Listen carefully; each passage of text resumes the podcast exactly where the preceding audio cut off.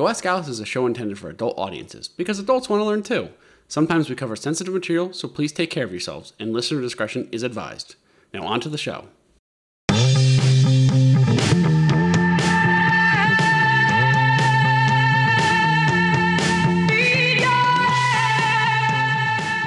Internet friends, and welcome back to another episode of Go Ask Alice, the show where we jump down random internet rabbit holes and bring you wonderful factoids from our adventures in Wiki Wonderland. I'm Drew, and I'm going to talk in a Brooklyn accent all episode. Bada bing! I got Don't two do dames that. with me. Why do you... you ruined it. Bada bing. I ru- I ruined it. Yes. Why don't you introduce yourselves? I'm Lindsay, and I still use Drew's clothes hangers in my closet. Oh, okay. Wow. I'm Sarah, and I will not be speaking in a Brooklyn accent all episode. This is the show where we wander around Wikipedia. We pick a different page every week. We all start on that same page, and we wander around using hyperlinks within the article until we find something that we cannot stop reading. Usually, this means that we are stuck reading one paragraph or more, and before we know it, we are metrically interested and we are beholden to share all of our excitement and information with all of you. This week, we started on Sarah's favorite page that's ever existed. Greyhound, the most beautiful dogs in the entire world. and Lindsay's least favorite bus company. Oh, Where did everybody end up this week? well, I ended up on the page for Truth Serum. Oh oh, shit! So excited. How did you not tease that all week? You've been sitting on that. I've been sitting on that, and I, oh my God, it's right in my heart. I love it. I'm so Oh my! excited. This is right up there with with the Philosopher's Stone. I feel this is. oh, this is good. Um, I personally, I warned, I warned everybody in the Discord. We have a spoilers channel. Come hang out with us in the Discord. Um, it's a little sexy, not inappropriate, just a little sexy. So if you're listening a at work, put your headphones on. I'm gonna talk about see-through clothing. oh. Oh. What Oh, does it she is a little mean by that? Oh that is my so mysterious and sexy. Oh my god, I love it. I love it. And I know that you're talking about the early 20th century, so I'm so excited to see how pissed off people were at women showing their knees.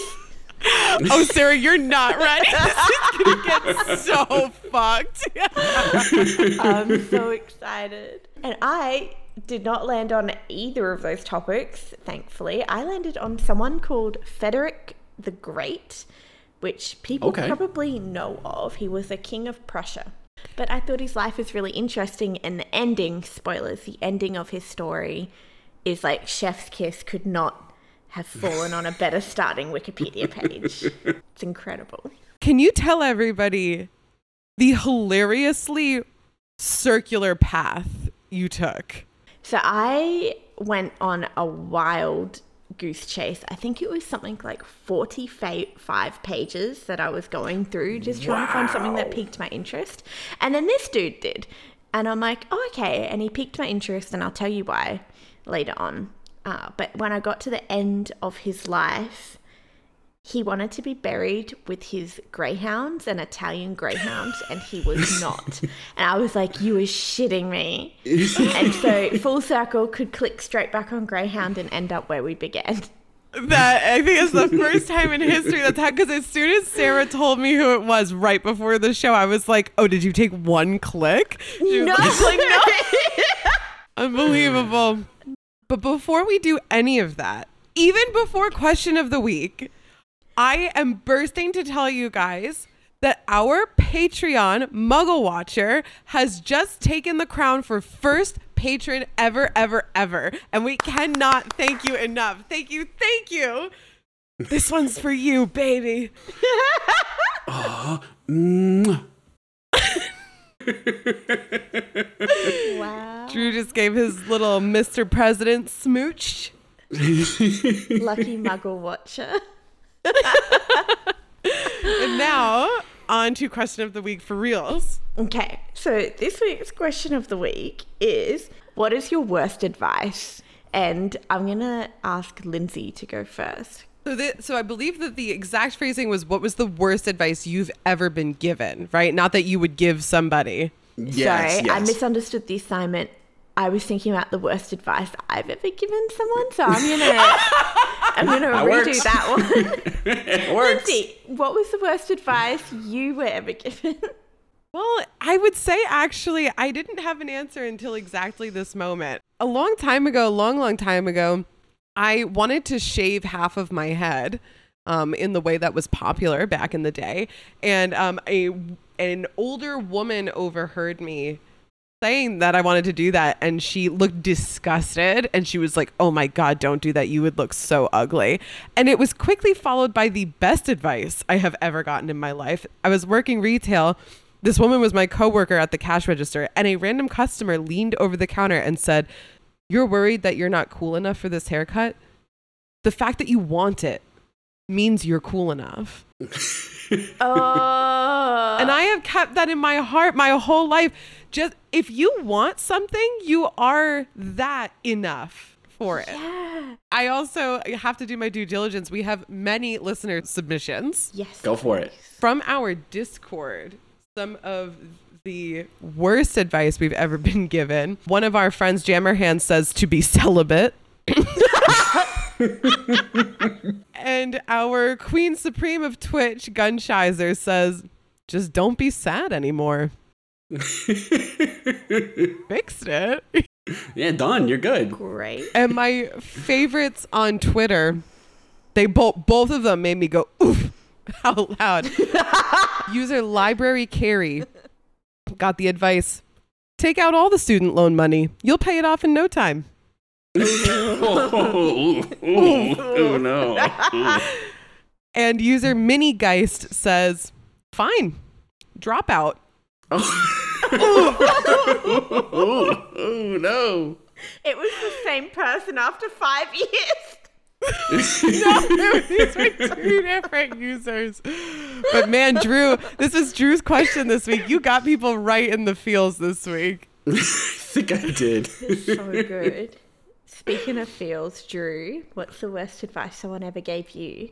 And I'ma hurt them if they hurt your feeling. I appreciate that. You're welcome. I feel like probably the worst advice that I got was that I would get nothing out of grad school. And I think I think we had like a professor tell me that, and I was just like, "Really? Like, what? You Weird sure?" advice. Yeah. Also, you could just be be yourself. That would be the worst advice. Why? Why? um, that's a joke. Oh, okay. Oh, damn it. Oh, okay. I was like, Drew, who hurt you? What about you, Sarah?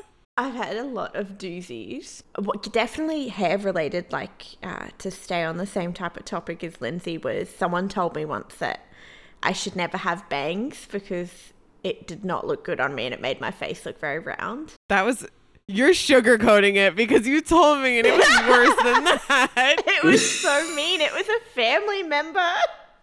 He was like, "You look terrible. Why did you get bangs?" And I'm like, "I'm 13." like, anyway, so I've been too scared to get bangs since then. But I think that's terrible advice because it's like if you want, you do what you want with your hair. Wait, what was what was the bad advice you gave? Oh, yeah, probably setting my friends up with men that they shouldn't have Oh no. dated. I'm like, yeah, they're great. They were not. That's my bad. that was many years ago, so I'm, I'm scot free now. I'm okay. Now I have a great track record. I'll have you know. and Drew, Drew's going to be my next. Oh.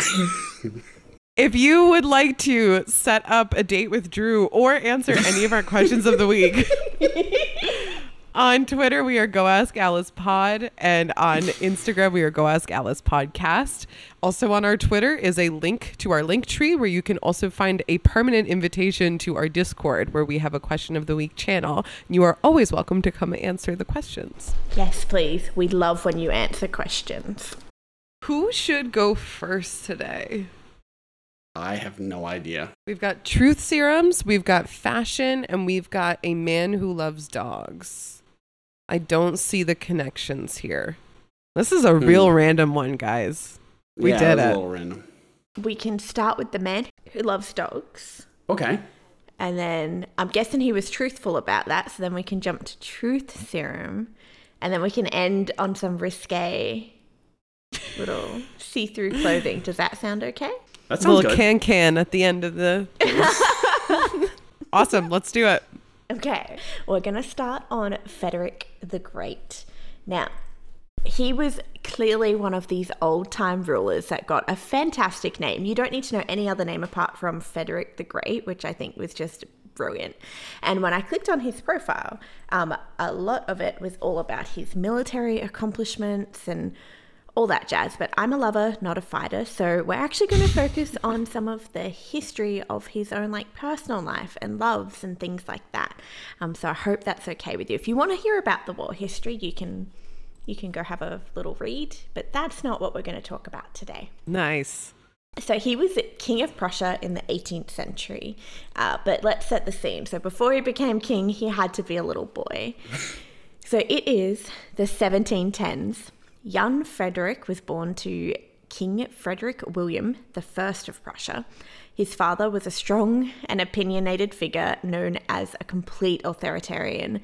Um, his father had very strong opinions, which will become evident later in our story. so, young Frederick, or I'm just going to call him Freddie because I feel like he would be a Freddie. young Freddie was super interested in music, in art, in philosophy, and all of the like beautiful things that can entice you in life. And as you can probably imagine, his father, who was heavy into war and punishment and all of this type of stuff was not super impressed that he was was dabbling in the arts which i think is a shame everybody should be able to dabble in the arts so this uh, apparently reportedly resulted in frequent beating humiliation and berating of frederick and this was just a young boy i know this Aw. is like before he was 10 already humiliated by his father in childhood, he formed a super tight bond with his sister, and this lasted until their deaths. So they were BFFs, they were Beffels for for their entire life, which I think is really sweet. so at age 16, so he's growing up, he likes the art. 16, he's discovering who he is and what he likes. And he's formed an attachment with his father's page boy, who was just a year older than him.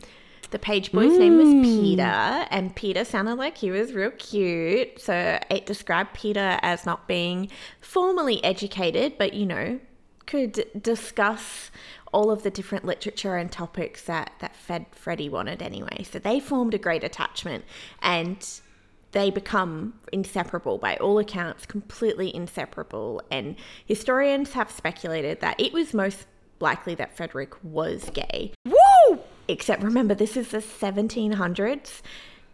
Being gay was not not easy by any means, especially if you were part of the royal family. So even though in history we are almost certain that he was a queer individual in his life, he often had to hide that. And so even though we don't have any like confirmation that, that these two were in fact lovers, it's super speculated that these were first loves. They were each other's first loves. They were first, you know, they discovered that they had found a human that they had kinship with and that they could discuss anything. And I think it's so romantic. Uh, and of course, his father catches wind of this and he's an asshole. So to stop any of the rumors running away that these two were more than friends, he had Peter sent away to the border of Germany, completely sent away, unreachable by Freddy. So his first love just whisked away. So you can imagine he would be bloody heartbroken. Yeah. Even if it was just his best friend. Yeah. Soon after that relationship was forcefully ended by his father, he became close friends with someone called Hans Hermann von Caffey. We're just going to call him Hans. Okay. Uh, and he was a Prussian officer. He was several years older than Freddie, but again, very well spoken and educated. You know, they had a great friendship. Mm-hmm. And we know that their friendship grew even greater under the pressure that Freddie's family were trying to get him to marry. And they were trying to set up arranged marriages all over the continent, all into England. They were trying very hard to find him a suitor. And Freddie just wanted to hang out with Hans. And again, we're not certain, but we're pretty sure that they were most likely lovers. If you were royal back in the day, your weddings weren't for love. They were for Right. bonds and business and whatever else. I guess it's nice that maybe it means that most marriages were loveless to begin with. I mean, maybe there was no real expectation that, that it was going to be straight or gay. Like, it sounds like no one's getting married for love. Miserable. Yeah. yeah. Well, I think that's what's so fascinating about. I think this is why I'm always drawn to this European upper class royal nobility because hmm. What a bizarre concept. These people are so rich, so powerful, and yet they are not allowed to have their own life or like their own things or love who they want. Like they don't have a life of their own. It's such all. a it's such a total dichotomy, I guess. Yeah, that they are like as powerful as they are and yet powerless when it comes Mm-hmm. to something like this. Totally. We have we have Hans and Freddie. They're most likely falling in love or already lovers. And all of a sudden there has been threats that they are going to try marry them off and they're like that okay, we could make this work if we ended up in England. You know, if you were to be married to a British woman, I could come with you. We could make it work. We'd be away from your father's watch, basically. Oh, so romantic. I know. Until that the arranged marriages between the British completely failed and all of a sudden all of their hope of escaping like the father's watchful eye It's too bad that British is the only other country other than ah. Prussia. I know. Hans and Freddie, they were like, screw this. Let's just run away to England. Let's run away. we can find ourselves some suitable wives that, you know, can be our covers. Um, but we'll be free. We'll be free of under this watchful eye. They were planning to run away, and they had a few different men who were going to run away with them for this idea of starting a new life in England. And Ooh. one of those people was actually the brother of Peter, his first lover who got sent away. I was like, wow, great. Until the next sentence, they were turned in by Peter's brother. Peter's brother, what the fuck? I know, I think he was too scared of what would happen if they got caught because technically it was an act of treason. Peter's brother turned them in, and he and Hans were arrested and imprisoned near the border of Germany. No. Um, because again, technically this was treason, and I forget what other name it was back in the day. But you can't just run away from your duties, because technically both of them had active duties. One was the uh, the prince crown, so soon to be king, and one was a military official. But again, like you would think that these people have tons of power. You'd hope so. No. All right, give me some good news. Oh, it gets worse. So the king is obviously Sarah! pissed. The king is so angry that his son threatened to run away. The crown prince, the man who is meant to become king, is trying to run away from Prussia. Like, that is an offense. And to do it with another man, again, big offense. So the king briefly threatened uh, that he should maybe just kill his son with execution. A bit hot headed. He cooled down a little bit and he then considered forcing Frederick to renounce the succession of the throne to his younger brother. Although it would turn out that either option really difficult to actually justify to the kingdom and also to the church. So he's like, "Ah, I won't kill my son. I won't demote him. I'll figure out another punishment. I still feel like it would still be better to just like for Frederick to like quit his job. Yeah, I don't know if that's possible though. I mm. don't know if you're a royal. I mean, I guess Harry did it with Megxit. Max. Do what you need with love for love. Instead, what can you? What do you think is a suitable punishment for your son, who's tried to run away with his supposed lover to England? Put him in a shed with a pack of cigarettes and make him smoke all of them, and then he'll never smoke again. Yeah, that'll teach teach him. Maybe I, don't- I hate to say it, but maybe kill his lover. Drew! Ding ding ding ding ding. Sarah! I got it. I don't know if Sarah's microphone picked up the applause that she just gave. Only because Drew is right. It's terrible. It's the worst thing. But that's exactly what his father did. So he decided that instead of you know, killing his own son or taking the crown away from him, he would just make him watch as they beheaded Hans because Hans had done a crime too. So Hans was going to be executed. So he forced his son to watch the execution. And it's recorded that Freddie actually just fainted before the final blow because this was not in the guillotine era, so it would have been done with an axe. Oh. Likely Oh. didn't see the final blow. You'd think that's pretty shit punishment. That is, that's a crap thing to have to go through. Drew wouldn't think that. I just guessed it. Come on. You were like, this is what I would do. no. no. I just guessed it. After this, after that ordeal, he was officially pardoned by his father and released from his jail cell. I know, how kind of his father, except he was basically a prisoner. He was effectively a prisoner for the next couple of years. He was not allowed to leave this town. He had to take certain courses and study about war and finance and all of the stuff his father wanted him to study. And he was only allowed to, to come back to Berlin to see his sister get married who was his best friend, and then again to see himself get married. This would have turned me into a villain. Like, I would be a war superstar after this. He was a war superstar, and I think you can tell why. He had fire in his blood to boil. So mm-hmm. he, yeah, it was either you stay basically imprisoned in this small town with no friends, no family, no career, or you can come back to Berlin and you'll get married. And so he chose that option. Well, I think I don't think he chose it. I think it was forced. and his wife to be was someone called Elizabeth Christine of Brunswick Bevern. And Freddie wrote to his sister in a letter that there can be neither love nor friendship between us. And he even threatened suicide in the letter because he was really unhappy. He was like, Are you fucking kidding me? So he did go along with the wedding on the 12th of June in 1733. And for all accounts, they were cordial to each other pretty much.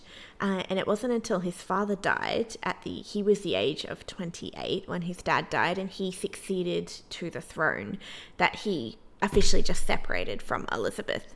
Divorce was not a thing back then, obviously, but they lived separately. So she had her castle, he had his castle.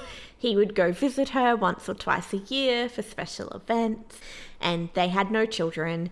Um, but Freddie continued to bestow all of the different titles to her that she deserved. He also bestowed the title of heir to the throne or Prince of Persia to his brother. mean, Prussia. Prussia. Sorry. Oh my god, I'm thinking about Jake Gyllenhaal. Prince of Persia. Prince of Prussia. he, he bestowed that to his brother. I don't think his brother was as hot as Jake Gyllenhaal after some cheeky clicking around, so that's a shame. Nevertheless, so it was not a loving marriage, but they remained uh, devoted. Well, she remained devoted to him, being his wife, and like would make all of the appearance necessary until their death.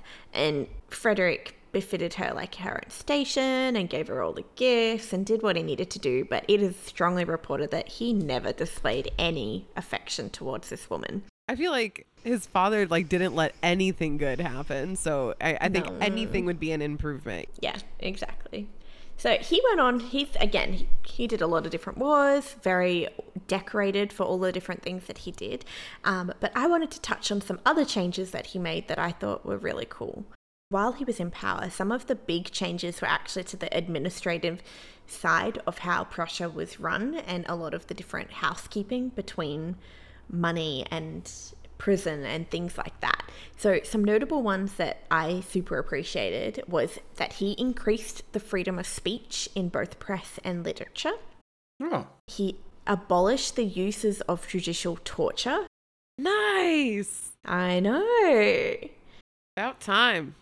And he even reduced the number of crimes which were punishable by the death sentence. What a sweetie. I know. He sounds like such a nice guy. He sounds like a good a good human who was just stuck in the wrong period. Mm-hmm. But he did get a castle. Oh, he got shit tons of castles. I was looking at them all. They were beautiful. Lots of castles. so I mean. I mean, I could be depressed anywhere. Like I could be depressed in a castle, but I'm just saying, like at least he has a castle, you know. he also worked to modernize the Prussia civil service and promoted religious tolerance throughout his realm to try attract more people to come settle in the east of Prussia. It's very different to his father, who was very staunch, uh, particular type of Christian. I mean, it's very interesting too to hear that, like, okay, this horrible series of events has happened to him because of his father. And then we get the part of his history that's like, okay, he totally rages out in war. Rages against the machine. sure. But then you know, he goes in that direction, but then at the same time has these sort of I guess doctrines, I don't really know what you would call them, but these sort of ideas that um or laws that are very progressive and like like he really could have just become full on I hate my father so much and then becomes a carbon copy of his father. Like how many times does Yeah. that happen? Yeah. Yeah. And it seemed like he was starting to go that way, you know, with also being successful in war and conquest. I mean, it's not really a happy ending, but to me, it's it's like, well, all of Prussia could have also suffered, and they didn't. Yeah. Yeah, he could have made more people suffer, and he definitely didn't. So that's Yeah. a win. And the my favorite part was that he finally, when his father died, he finally got to take back up his appreciation into the arts, into music Yes. and writing, and he was a mm-hmm. very accomplished flute player. And Nice. he composed 121 sonnets for the flute. Oh my Wow. god, that was just bursting inside of like I'm imagining It him, like the was. prison. Like I got this is And I mean, my dude, you have a very busy life, and yet you can still compose more sonnets than I can even think of. Yeah. And that was not all. He was also an accomplished writer, and he wrote a lot about philosophy, and he even wrote sketches for different operas. So he was very in tune with what he really enjoyed, which was the arts. beautiful. Now, can I finally tell you about his death? Yeah. Go for it. as I hinted at at the, the beginning of the show, I got to the bottom of this article. And so I had heard of this king just vaguely that wanted to be buried with his greyhounds. I'd just, or I'd heard of that years ago. And I got to the bottom, and this dude is that king. So It was just fate. It was just absolutely it was fate. It was fate. So, and it wasn't a straightforward burial. It is said that Frederick derived very little pleasure from popularity with common people, uh, preferring to instead have the company of his pet Italian greyhounds. So he would be like, nah, I'm good. I don't really want to go to like a state dinner. I want to stay at home with my greyhounds. And he called them, he called them his little queenies as well. so cute. When he died, which was in 1786, so he had a very long life for back then. He died peacefully in his armchair, which is nice. I'm glad he didn't die because someone like stabbed him in the eye with a jousting stick. Better than some people we've had on the show. Definitely. yeah. And he left instructions that he should be buried next to his Italian greyhounds on the vineyard terrace overlooking his favorite his favorite view across this castle. But his nephew and successor, William II, instead ordered that Freddie's body was to be entombed next to his father. Their ghosts are gonna fight every fucking night. Exactly. Like, what a kick in the balls. Your dad is an asshole to you. You finally get to die and leave this forsaken world, and you are entombed next to him. They just punch each other through the caskets. That's what would happen. The punch, little skeleton fight. As you can imagine, he probably he was not there, but mentally it's not a very restful, peaceful, peaceful place being next to your homophobic father. Uh, but don't worry, this was absolutely not his final resting place. So, actually, the Nazis removed his and his father's coffins during World War II, and they hid them and a lot of other treasures in a salt mine until the war was over. What the fuck? I know. Apparently, they were afraid that they were going to get destroyed. Who's, who's going through the list of like cultural artifacts and then they're like the the dead body of Yeah, put him on a horse and carriage. Get him, get him out of here.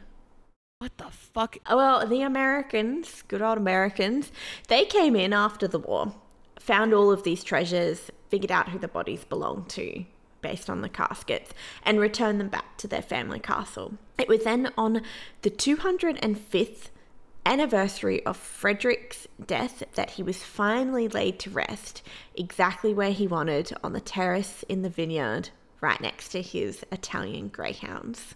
Wow. Aw. Yeah. Finally a happy ending. Yeah, so that was his happy ending. He got to be buried next to greyhounds. And another fun fact is visitors often go to his grave and place potatoes on the gravestone to honour his role in promoting the use of potato in Prussia. Ironically, I did not figure out where this came from. There was like one sentence that mentioned potato crop in the whole article. But apparently he did good things for potatoes. So there we go. Not the focus of the article, clearly. yeah. Wow. I can't get over the fact that you just like naturally, like you were just so fated to learn about this person that you naturally ended up here. Because he does have a fascinating life, and I wish I could have been there when you read it for the first time and realized it's the Greyhound guy, it's a greyhound guy. the potato Greyhound guy. Potato Greyhound Man. He loved his dogs. He liked potatoes. He cared about human rights. He outdid his father. So good on him. I wish that there was like a movie made about his life. Did you see if there was? If there isn't, there should be. Drew to play Frederick the Great in his biopic. oh man, thank you, Sarah. Yes, thank you very much. Thank you for letting me talk about greyhounds. Yeah, you found a way to sneak it back in, even though I did. I did. So, are you two ready to jump into the wild world of Truth Serum? Yeah, for nefarious purposes. yeah. so this topic especially stood out to me because of just how quickly I got to it from Greyhounds. It took me, you know, guess how many clicks it took me? Three. Yo, you bet. You bet it was three. How? How? How did you do that? I believe greyhounds are specifically susceptible to barbiturates, and I went from barbiturates to another oh. drug into Truth Serum. So just three clicks. Wow. Wow. I also love how Sarah's like the the thread she drew between the different topics was like, you know, bet that's not a lie, and then it's like greyhounds are sus- especially susceptible to barbiturates. Greyhounds cannot lie. Greyhounds famously tell the truth. They only tell love. Love hounds. So let me start out by describing what the point of a Truth Serum actually is. Yes, So, please. so I basically, the point of it, you you think you know? Okay, well then why don't you take it take it from me? no. basically, the point of truth serum is to use some kind of drug to coerce information out of someone and you know quote unquote force them to tell the truth. Mm. So the term truth serum is applied to a wide range of psychoactive drugs. And as I said, they're all used in the effort to obtain information from people who are unwilling to provide it. Oh, so these are real. Yes, these are 100% real. Yeah, this isn't just like a theoretical thing. This is like Lindsay smiles. I thought this was magical. pump the brakes a little bit. I hate to break this illusion so quickly, but there really are no drugs that prove it that are proven to actually produce the desired like predictable, consistent truth telling that that you want from like a truth serum. See, I knew this. That's why I thought they were mythical. well, well, I will say it is definitely within the realm of reason that a drug could exist that could produce this truth telling that we want, but I would say it's probably hidden in some government lab or something. So we're not going to see it anytime soon. There really are no known drugs that produce the desired truth truth serum effects. What substances that have been used as truth serums actually do is they make the subject much more suggestible and they cause their memories to be like you basically you can reconstruct their memories and even fabricate them entirely. Oh shit. it's basically making it so that you can talk to them and talk them into saying like yes i did that. You can basically build their entire memory just from them taking this drug. And that sounds dangerous on the idea of like coercing someone to admit to something that they might not have done because you've built a false reality. exactly well that's we'll definitely get into that because there's definitely a lot of legal problems with with using these But isn't that also no longer the truth? Exactly. That's that's the problem. Is it's not it's not the truth. What this says is that it, it makes you much more talkative and suggestible, and you're willing to provide information to whomever's questioning you. But that doesn't necessarily mean that you're actually producing the truth. You're just producing answers that they want.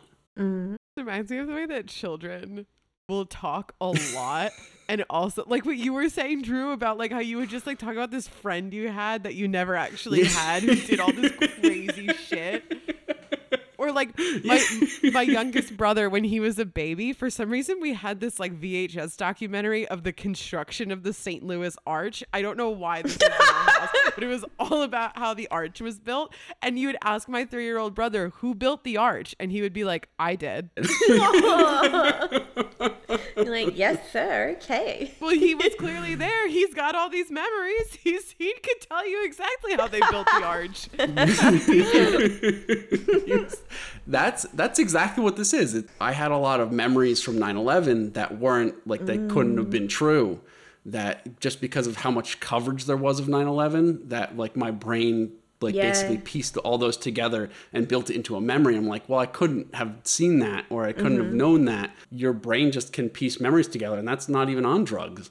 That was just me being a, a Even though it was just on the television, it feels very traumatic. feels like a memory.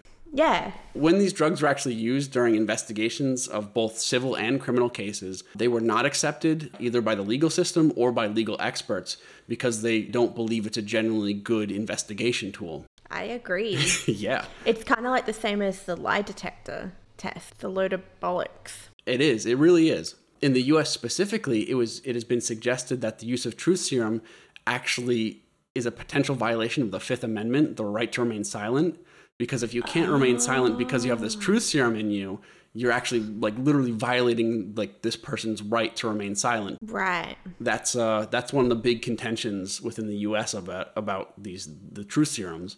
Not that they specifically work, but you know, a European Court of Human Rights actually argued that truth serum could be considered a violation of human right to be not uh, not suffer any degrading treatment. Generally, you shouldn't treat people poorly, and that's kind Yeah. of like this this is a degrading treatment. It's been suggested that subjecting someone to uh, the truth serum could be considered a form of torture at its very worst. It's like a psychological torture. Sure. Yeah. That's kind of been been a, a big contention point is that this could be considered torture. And truth serum has been in a violation of the Inter American Convention to Prevent Punishment and Torture. That's why truth serum is really, really contentious because it just, well, one, it doesn't work, and two, it's probably torture. So, you know, it's not a good thing. Anything that is probably torture is not a good Yeah. thing. It's, yeah, yeah, Yeah. definitely not a good say, thing. pr- if you just qualify it with probably, it's torture. You're right. Truth serum was actually used on on psychotic patients to, to help treat psychosis, but that has long been discredited as a psychiatric treatment and is no longer used, thankfully. In a therapeutic context, the controlled administration of intravenous hypnotic medications is termed ni- narcosynthesis or narcoanalysis, which are really cool names for something that's considered torture. oh shit. So, narcoanalysis was first documented by Dr. William Bleckwenn, but the reliability and suggestibility of patients exposed to narcoanalysis has been considered very, very problematic. And as I said, the practice of inducing this invol- involuntary mental state of like susceptibility is widely considered a form of torture, and it's not a useful practice for treating patients. So, mm. basically, it has no good use in any sort of medical treatment. It's just not good. What I wanted to get onto next is how exactly does truth serum actually work and what are the active ingredients within truth serum? All right.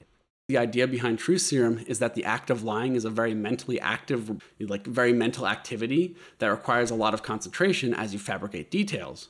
Ooh.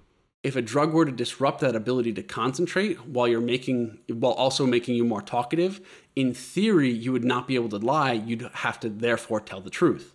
On So paper, that's kind it of the- makes sense. Yeah, exactly.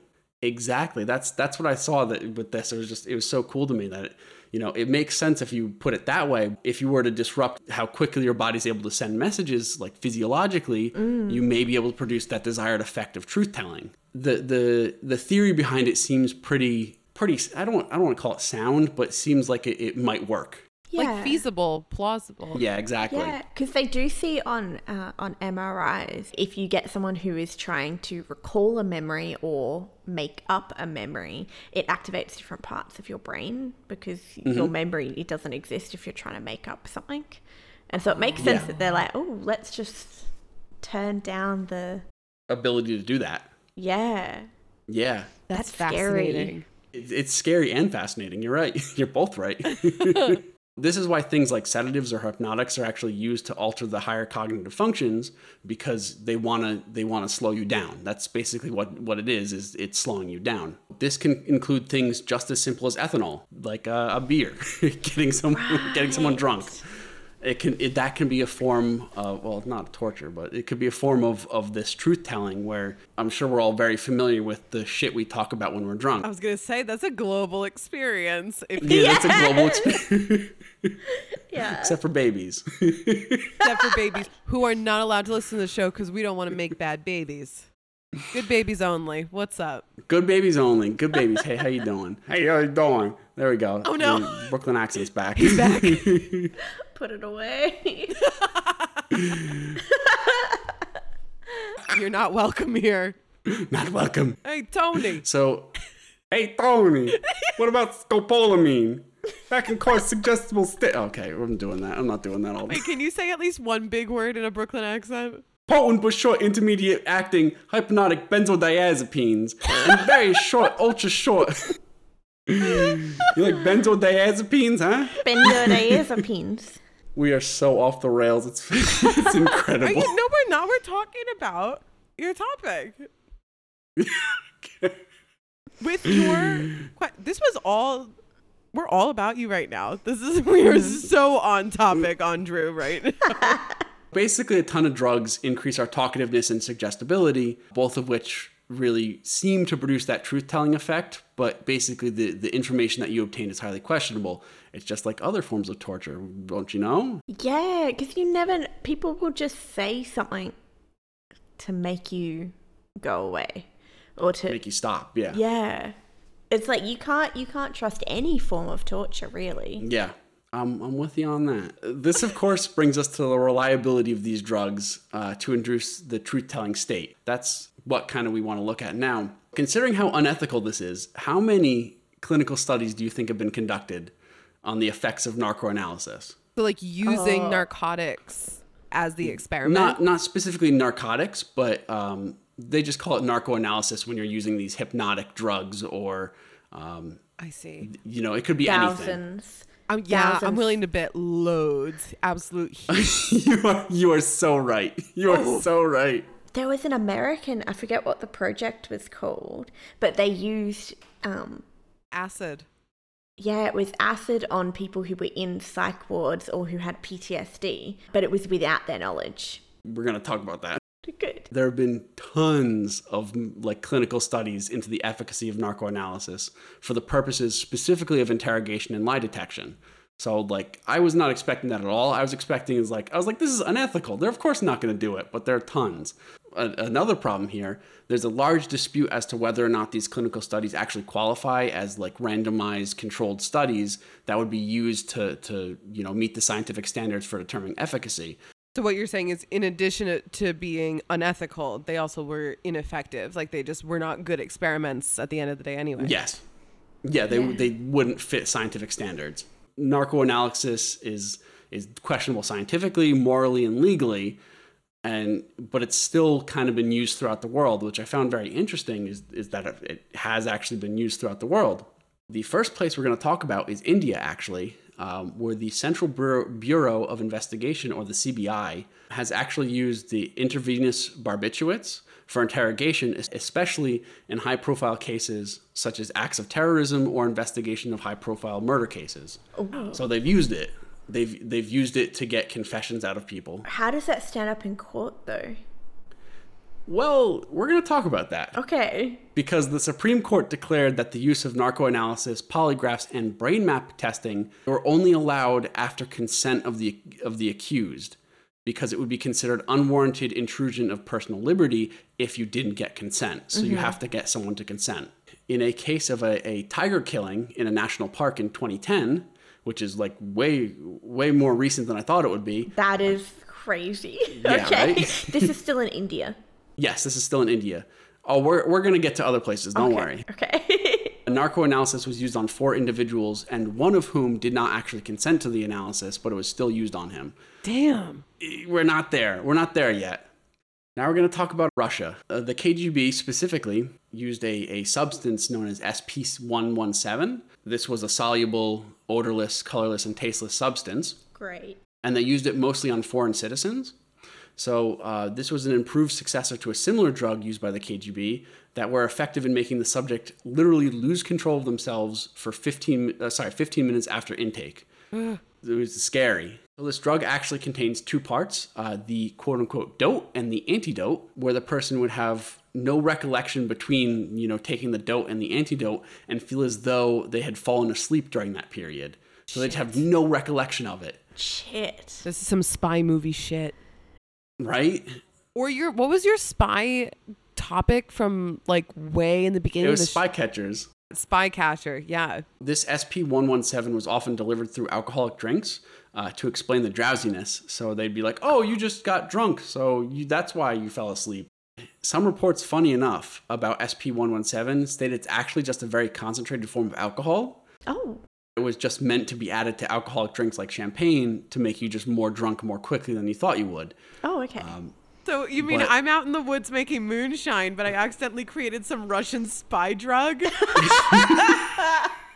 I think this was supposed to be like tasteless. So, I mean, I think if you dumped some like moonshine into champagne, you'd be like, mm, this doesn't taste right. That's true. You can Fair definitely taste moonshine. you can definitely taste moonshine. According to a Russian Foreign Intelligence Service officer who quit the service, the drug was actually used to verify the fidelity and trustworthiness of their agents who were going to operate overseas. So it was actually like it was used to like test their operatives, like a vetting. like a vetting process. Yeah. Exactly. Now, now we end up on our favorite place, the United States. Originally in 1922, an obstetrician, Robert Ernest House, suggested that scopolamine could be used to prevent false convictions. So his his idea was if you get everyone to tell the truth, you can't have any false convictions because the people who would, you know, who are guilty would tell the truth that they're that they're guilty, and the people not guilty would tell the truth that they're not guilty. So that was kind of his thinking was that if we could get people under a truth serum to like confess, then then hey, we we don't have to worry about it. He noted that women under the influence of this drug during childbirth would answer questions accurately and would often quote unquote exceedingly candid in the responses to his questions. Are you freaking kidding me? A woman is having to be injected with truth serum and then asked questions while she's actively giving birth. It was it What wasn't the it wasn't meant to be it was it's it's also a, a painkiller. okay, okay, okay. Hang on, Drew. From a pure biochemical point of view, would the intense pain light up the right parts of the brain, like to make them really lucid, while the like while the the serum dulls because you were saying before that it's like there's a part of your brain that is telling the truth like accessing memories or i guess sarah was mm-hmm. saying this accessing memories and making up memories right? So i'm imagining that this truth serum dulls both because it's like if you're highly subjectable maybe then it seems like you can't make up lies but you also can't search for the truth either but if you're under a situation where you're in extreme heightened awareness because you're in immense pain, parts Mhm. of your brains are, brain is firing, but you also have this other part that's being kind of dulled by by the truth serum. Yeah. I wonder if that could actually lead to the result where it's like, wow, she gave like totally correct and honest answers because of this cocktail of the two of them. Yeah, this cocktail of things. Well, that's kind of why I think this is so. Well, one, I think it's immoral, and two, I think it's just ineffective is because, as you said, you have this cocktail of. I mean, we're talking about childbirth. Like childbirth fucking sucks, and we're gonna like you're gonna be like, oh, let's ask you questions while you're on this drug, while you're giving a you know pushing a child out. Like I don't know. i think you're completely right that you're getting this like cocktail of of hormones. You're getting this cocktail of of of drugs and you're getting this cocktail of like the whole situation that it's it's you end up with something that you can't replicate outside of a outside of this specific situation. Yeah, yeah. He specifically called the state that they would achieve the twilight sleep state. Crossfaded. Yeah. so, and then he proposed that this drug could be used during interrogations. As evidence, um, House used used this drug on two prisoners who were believed to be guilty. They denied their guilt while in the twilight sleep state and were eventually acquitted of their crimes. So he basically said, just because these two guys that I injected with it weren't guilty, that means it's a great serum. Wow. So there's not really too much of a scientific backing behind it. I hope it. they really were innocent because that would suck. They, I th- yeah, it really suck. However, scopolamine uh, was rejected in court as the scientific origins and certainties of its efficacy were definitely called into question. The U.S. Office of Strategic Services experimented with mescaline, the drug I was talking about, the scopolamine, and marijuana as possible truth drugs in World War II. So this is like the beginning of that. I'd take a joint. for, for to tell the truth, sure. Sure. They concluded that these effects were not any different than alcohol, and subjects would become more talkative, but not necessarily more truthful. So that's kind of what this whole like this whole thing boils down to is that it lowers your inhibitions, but it doesn't really cause you to to tell the truth more. You just kind of spout shit, and it doesn't matter if it's true or false.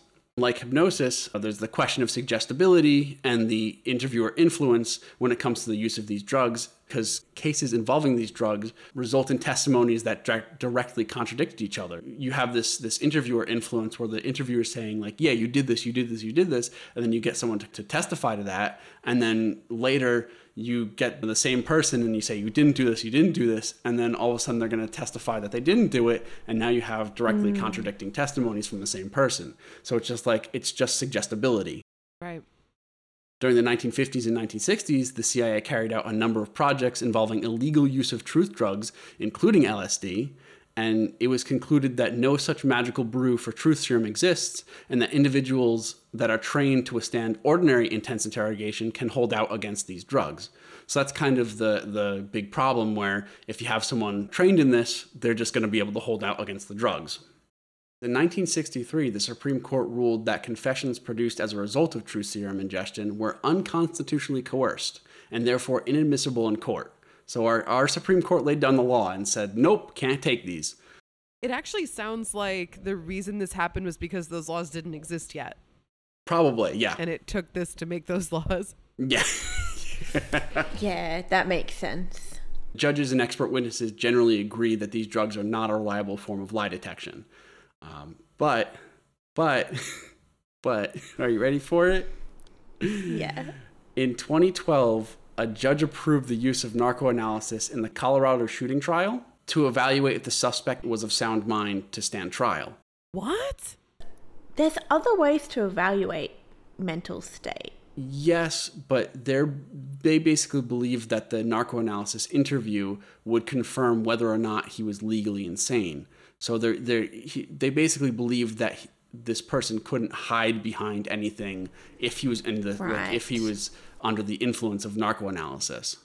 So he was obviously trying to claim insanity. Yes, this was not actually known if the if the the site the narco analysis was actually carried out, um, but it was Oh. the judge did approve it. Who knows if it actually happened? To end off, I wanted to quote a psychiatrist, August Piper, um, who said that the inhibition lowering effects in no way prompts the subject to offer up true statements or memories. So basically, these drugs lower the inhibition threshold for all information, be it true or false. It just makes you say shit. Whether it's true or false doesn't matter. It just comes out.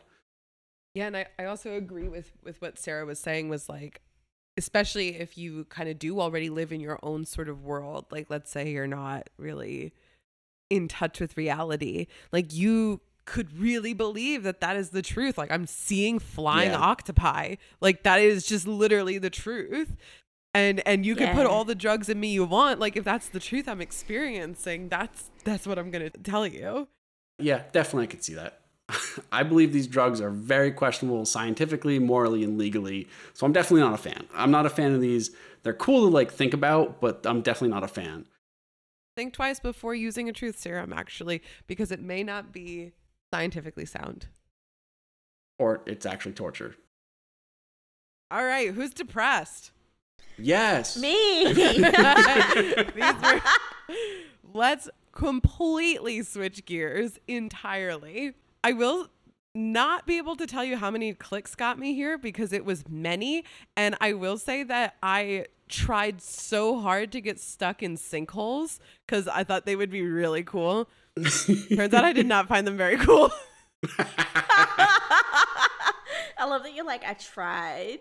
I did. I saw the title and I was like, fuck yeah. And then I was like skimming for the word haunted. I really wanted a haunted sinkhole. Could not find one. So I was like, I'm not into this.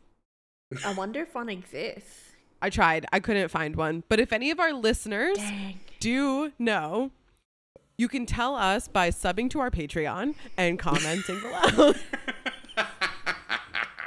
yes. But instead, we're going to get a little sexy. Let's take out this depression.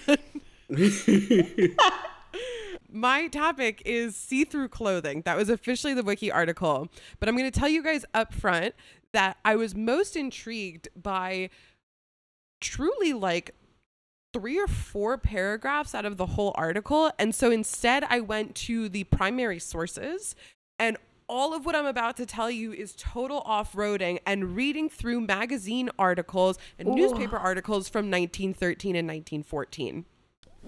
Yes. Yes. I love this. It's like an anthropological dig. Yes, and so I am also very happy to say that I will be updating the wiki article with some of the details that I learned, but I've also accidentally found information that updates other wiki articles. I was reading about this theater that caught fire, totally off topic, and it just everywhere on Wikipedia was like, yeah, it just caught fire. Well, while reading the magazines and newspapers for my topic, I saw an adjacent article that was about how the fire started and it was from a militant group of suffragettes just like Yes. badass women they doused the interior of this theater in oil and lit it on fire Far out. nowhere else could i find that information so i went and edited that Thank you. You were doing Wikipedia a service right now. turns out there's a huge community for that so i wouldn't be surprised if a lot of our listeners really like to edit wiki articles it's pretty freaking awesome and it feels good it's like Contributing to human knowledge. Yeah. yeah. Oh, I love it. reading through old newspaper articles was huge fun. So, before I jump into see through clothing, I've got a few terms I need to define or prerequisites because I have a feeling that not everybody's into clothing like I am. If I say a split skirt, Drew, what does that mean? It's a skirt with a little split down the center. Little little baby hole. Oh, true. You meant you meant a small hole, not for birthing, right? no, a hundred for birthing. No, no, no. I mean like a like a like a like a a, a line down it. It's, it's not like a hole. like in the middle or on the side? like a, on the side. I don't Oh, know. okay, yeah, yeah.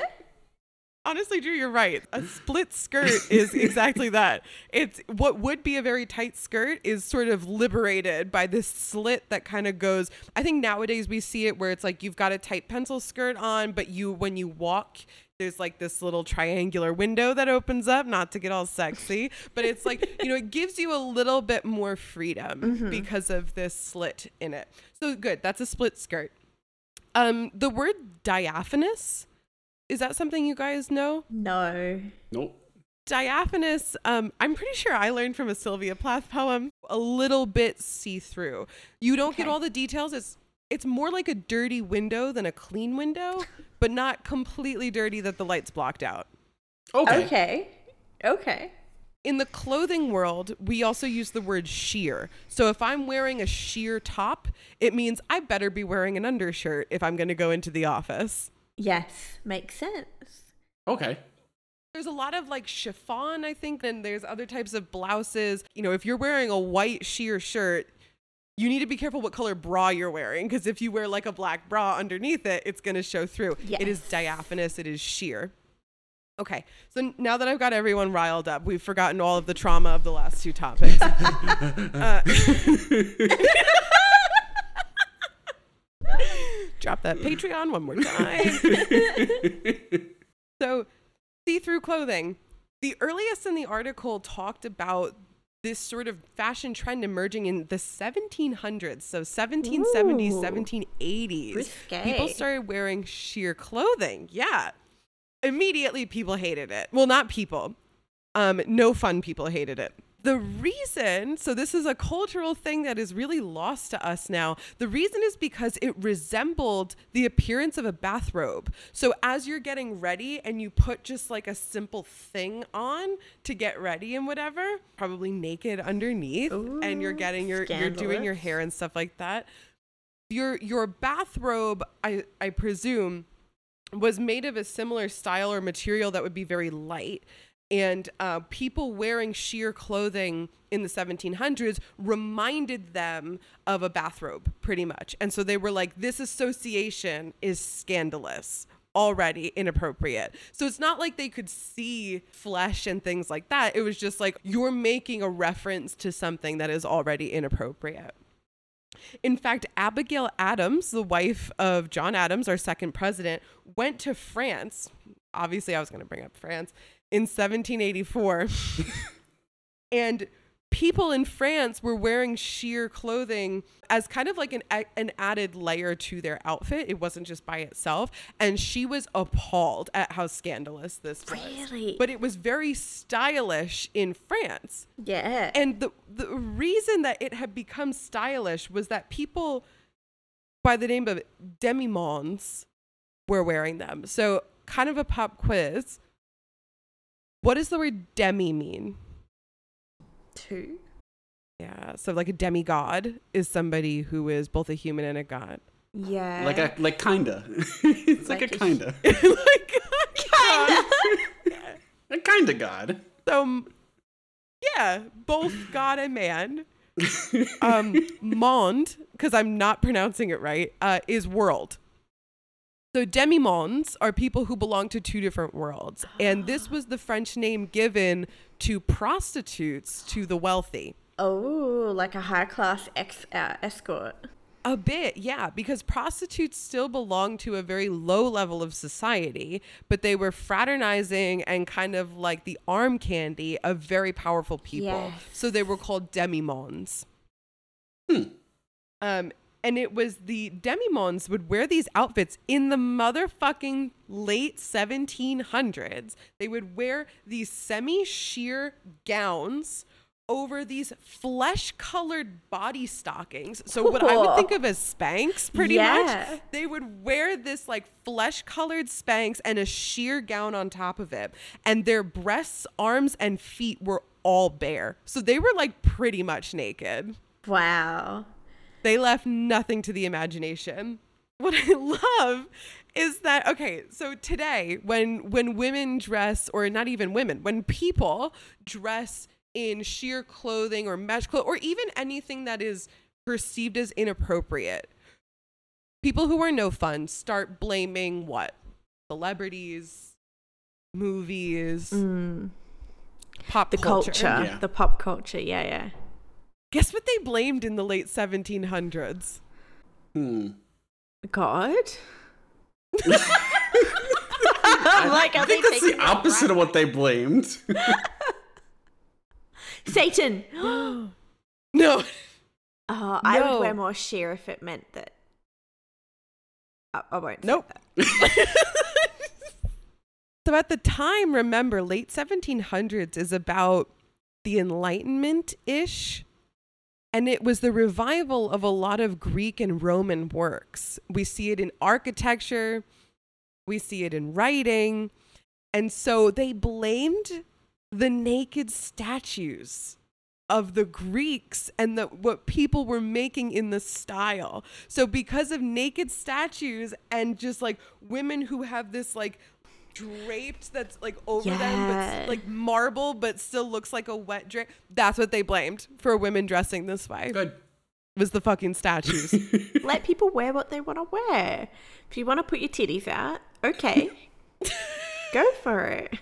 I mean, I'm not willing to say that the statues had no part in it. I mean, I totally back then would have looked at that and went, wow, that's a thing of beauty. What a visage of the female form. I'm totally going to do that. I think that's really cool though. yeah, I just love that because it's like, right, we don't have we don't have like the supermarket checkout line magazines to blame. so we're So we're gonna, gonna blame, like, blame the Greek statues. statues. Yeah. Fucking antiquity. Come on. Homer's rising from the dead to slap me across the face with breasts. As Sarah said at the start of the episode, I'm actually going to focus a lot more on the 19 teens. That's where the article got into, and that's where I really uh, off roaded. And the reason I did was because I loved these old timey terms for these different articles of clothing. So the first one that's brought up in the 1900s, 19 teens is the peekaboo waist. And the peekaboo waist at this point, Drew's face, I can't tell if that was disgust or deep intrigue. I'm just trying to figure out what it would be. I think it was intrigue. Well, at first I thought maybe like a belly shirt, but no, it is literally a sheer blouse, and you can sometimes see flesh through where the buttonholes are. Okay. Oh, okay. Scandalous. Absolutely shut that shit down. Men might get aroused by seeing some bare skin. I'm glad you brought up men. I read an article from a Sydney magazine. Or no, ah. sorry, it was the Daily Telegraph. Oh, okay, yeah. Okay, an article from the Daily Telegraph referred to some of the sheer dresses as freak dresses. I'm pretty sure they've always been a conservative newspaper as well. oh my god, because here we go. I wrote down direct quotes from this absolute slaughter of a, of a publication. Yes, yes, please. So they refer to these sheer dresses as undue scantiness that invites pneumonia. What? First of all, Invite pneumonia. like, they were down. so upset by the low mm. cut nature of some of these blouses and sh- and dresses that they were like our women are going to get pneumonia. So here's here's a, a call, a general call that this Sydney newspaper made uh, to to its its readers. So they asked to appeal to women's common sense and men's protective attitude. Oh, Don't worry, Sarah. If you don't know what that means, they really elaborate for you oh, in good. Thank you. no uncertain terms. Here's some direct quotes. When and where has women's common sense ever enabled the sex as a whole to defy the vagaries of fashion? Let me translate for you. Let me translate a hundred years later. When have we ever been able to rely on women's common sense to do what is sensible when it comes to fashion? What a bird. and so That is so mean. they kind of answer their own rhetorical question right away and they say certainly not in any state of the commonwealth and not within the recollection of any observer now living women Oh, Women, you oh know. Women. women are gonna get pneumonia fucking dumbass Fucking stupid. What are you doing? You're gonna get pneumonia. You're stupid. Letting your women wear sheer. It's not even sheer clothing. It's like buttons that might let some breeze well it's in. also it's also the low cut nature which was st- starting to come about i don't actually know how low low cut was but probably the best description i could find for you guys was a deeper dive i took into what's called the x-ray dress Oh. Yes, please. perfectly named It really leaves nothing to the imagination. The x-ray dress was a dress that was considered too sheer or revealing. So it was kind of like this slang term that people would use but it was also used in very official forms. So the la chief of police straight up banned x-ray dresses. La cannot you cannot.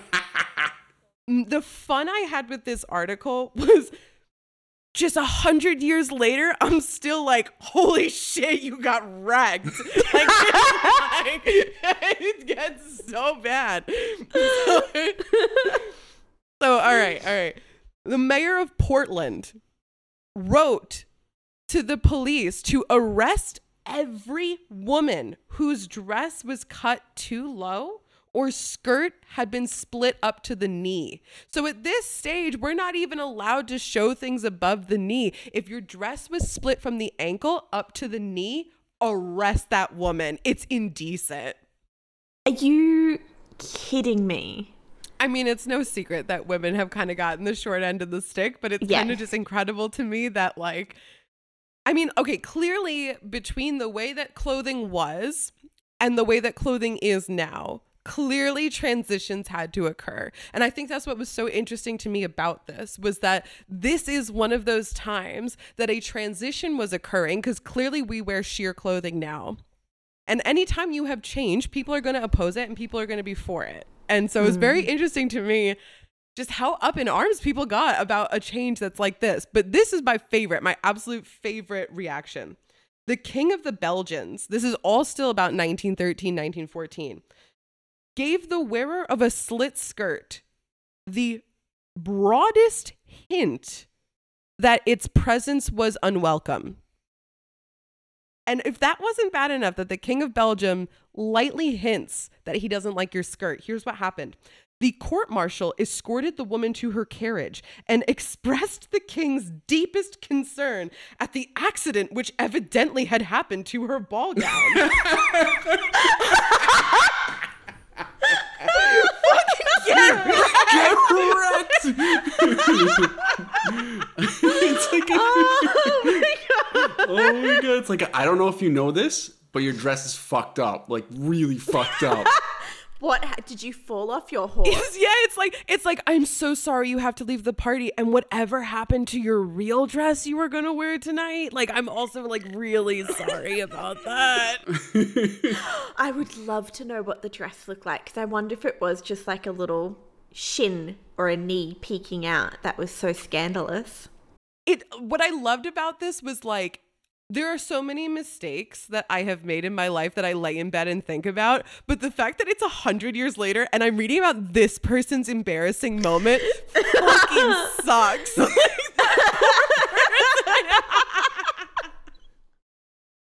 She probably laid in bed like the king kicked me out because he didn't like my outfit, and a hundred years later, I'm like on a shitty lake. this poor woman. Just kidding. I love you, whoever you are. That's awesome and super metal that you did that. I hope she didn't let it affect her. I hope she still wore her dresses that she enjoyed. One of the primary publications that I was reading was actually kind of like a women's magazine. At the time, there were a lot of just like fashion based magazines. And so it was a very long article about the way that women were reacting to this sort of style coming into being. And one of the things that they actually discussed clearly this was a publication by women for women they they said sorry this is vague but french houses i don't know what the french houses were were sewing up the quote offending aperture aka sewing back the, the skirts together. They were sewing up the offending aperture, but promising new gowns with freedom. The writer of this article holds out hope that that slit was actually really useful because it was easier to walk. And if this is offending people so much, people are reversing it. Hopefully, changes in fashion down the road will have something that is still easier to walk in. And I was kind of intrigued by this and I was trying to search like what did these slit skirts look like? And I ended up on the opposite, which is what they were rebelling against. And these are called hobble skirts. I don't know if you've ever heard of this before. No. Fascinating. Absolutely fascinating. Hobble skirts were popular in a very small window, 1908 to 1914. And there's this like hilarious on the wiki page there is this like little postcard with a joke on it and it the joke is that it's called the speed limit skirt and the idea of a hobble skirt is that you quite literally put some kind of restrictive rope or belt or whatever around your legs so that all you fuck? can do is hobble when you walk. Sounds weird, but also so is foot binding, but people did it for fashion. Here's where it comes from. You might like this, Sarah. Okay. The idea is that in 1908, so this is the beginning of this window, the first woman to fly as an airplane passenger, Edith Ogilvy Berg, tied a rope around her skirts so that it wouldn't fly away while she was on her airplane flight. Wright brothers had just invented the airplane, so it was like this whole hot new thing. She's like, I don't want to be flashing everybody while I'm making history. So she ties her skirt together and when she gets off the plane, she doesn't untie it and just kind of hobbles across the ground. And the idea is that there was a French fashion designer present at the moment who was totally inspired by this visage. Oh my It was god. like, this is the future like we're in like this is high tech future lady like and it so it was kind of not really in honor of her but kind of emulating her and Yeah. new technology at the time a rope around a skirt. around your love it. skirt I love it. people would so it would be like kind of around the calf area and people wouldn't really i mean like there were like literal uh bars or like belts that you could put around there but a sort of simplified version became just having really tight skirts that went all the way down to the ankles and so the skirt itself was tight enough to be doing the restricting and you didn't need to tie a belt around your legs So you just hobble along like a meek little lady. like a little penguin, just waddle along. Um, like I said, these were very popular in a very brief window, like six years. These It did not stick around. It was exactly, it was a fad. It was also kind of economic too because it required less fabric and people were still kind of going to local tailors. So it was a little bit economic. But what's also interesting is that at the time, women were becoming more active. And so what this kind of reminds me of is this flex where like if you have a manual labor job or if you don't, you get your nails done to show people like I don't actually need I don't touch anything. yeah. So it's to me, it kind of speaks to that sort of like, I don't need to walk. I don't need to sweat. I don't need to do anything. I can be this delicate little doll who wobbles around in this skirt. So to me, it actually is a little bit of like a, I don't know. I do see fashion as rebellion in a twisted way because it's like, how could you be more mainstream? Fashion is the mainstream, but I, I I see a little bit of pride in it that I like. But what was funny to me, or kind of astounding, is that this hobble skirt trend actually went so far as to change technology. So actually, streetcar designs changed because women couldn't step up into the streetcars. How did they get them up? The streetcars lowered. Just so a woman could hobble her way. Yeah, women couldn't get into the fucking streetcar. wow. The streetcar designs in LA and, and New York changed to actually just be lower to the ground as a result of the hobble skirt. Of course, there is the dark side of the hobble skirt history. There was a horse race and a horse got loose and a woman couldn't run away, so she died. Sorry. And then there's also the Erie Canal. Some woman was like vacationing and like fell and like couldn't Couldn't swim. fucking hobbles couldn't swim. So the hobble skirts Oh, no. like many fashion trends. I mean, people die by selfies. Like, you know, it's just people don't That's change. true. Oh my gosh. I would be so pissed off if I was that woman that got trampled by a horse because I couldn't run because of my stupid bullshit fashion skirt. Fucking you you work so hard picking out your outfits. I bet that was an outing. Fucking killed by outing. Anyway, the solution to the hobble skirt is if you want to get this shape to your skirt but still walk, a slit. Makes sense. You've still got the style, but now you've got the functionality. This is the roots of the modern day pencil skirt. Yeah, and why there's a slit up the back. Yeah. Which I hate pencil skirts. I think they should be banned. They're just not comfortable. literally like weren't you weren't you upset about men banning clothes like 10 minutes ago yes, I was. I think they should be banned on the premise that they're not comfortable. People can wear what You people can can't go do wear. that.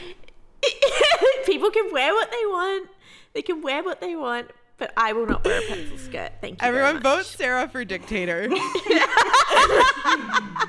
oh my god.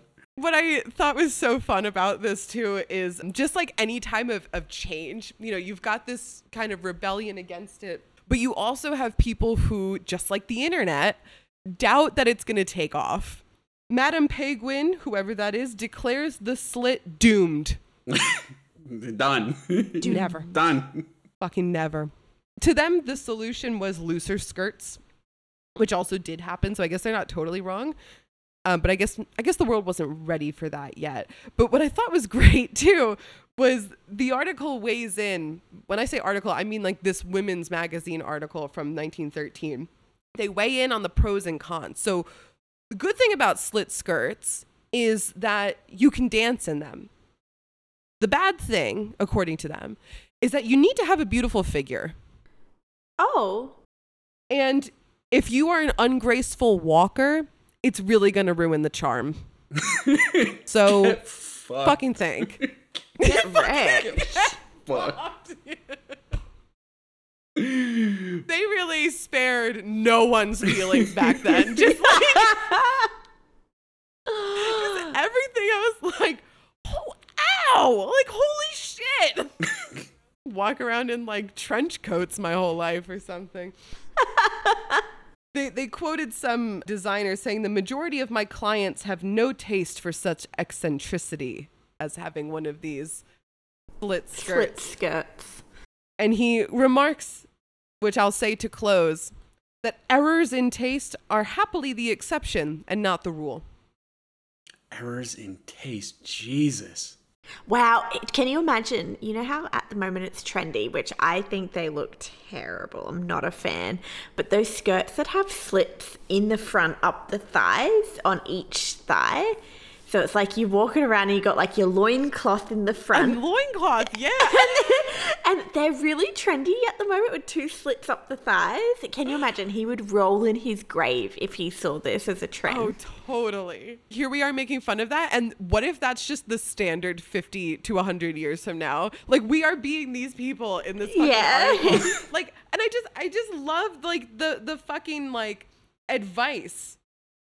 If you, if you are going against the grain, thank God that you're the exception and not the rule. Thank God there's a sense of decency and norm- normalcy. And, like, but I mean, that's kind of like we're on the other side of that right now, being like, yeah, those fucking eccentrics over there with the double slit. double, double slit experiment. You're gonna get wa- what are you waves or barcode? What are That's that's the whole history on uh, see-through clothing and slit skirts. Sexy and brutal. It makes me want to go buy a sheer blouse and a skirt with a slit in it. Makes me realize, thank God I was born today because I am too delicate for the criticisms that existed a hundred years ago. Oh my God. I would have been destroyed, especially the hobble skirt, because you know I would have worn one to blend in with the people. But I'm one of those people who can barely walk in a straight line as it is. I would have Yeah, been you trampled by a horse and be killed. that would have been me. I don't know if anyone's ever told you this, Sarah, but if you lived 100 years ago, you would have been trampled by a horse.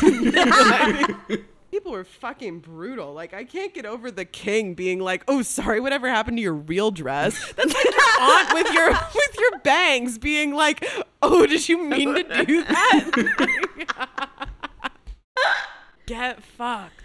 I think it's so brutal. Like the Australian paper, who's like, you're gonna invite pneumonia. Uh, sir, you live in Sydney where it gets pretty dang hot, and you want your woman to be fully covered 24 7? That was literally my question. I was like, I'm not an expert on Australian climate, but do you guys even have pneumonia there? I mean, you can get pneumonia. well, you're inviting it in. You're inviting it in.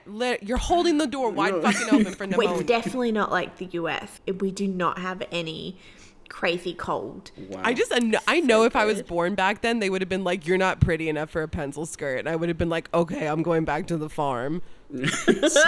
Okay, me too. Okay. okay. All right then.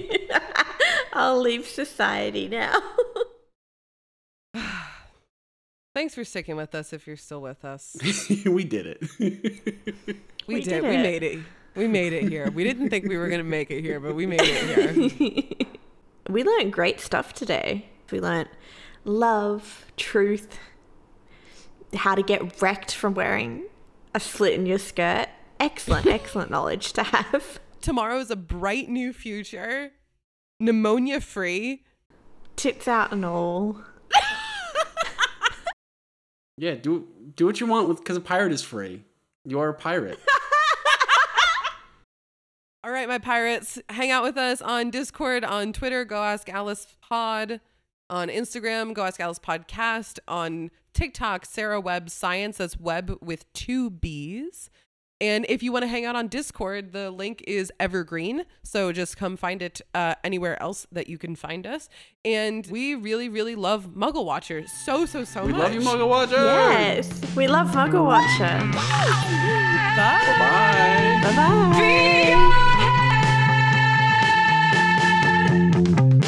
Oh, hello. Hello. Stuck a finger in my hole.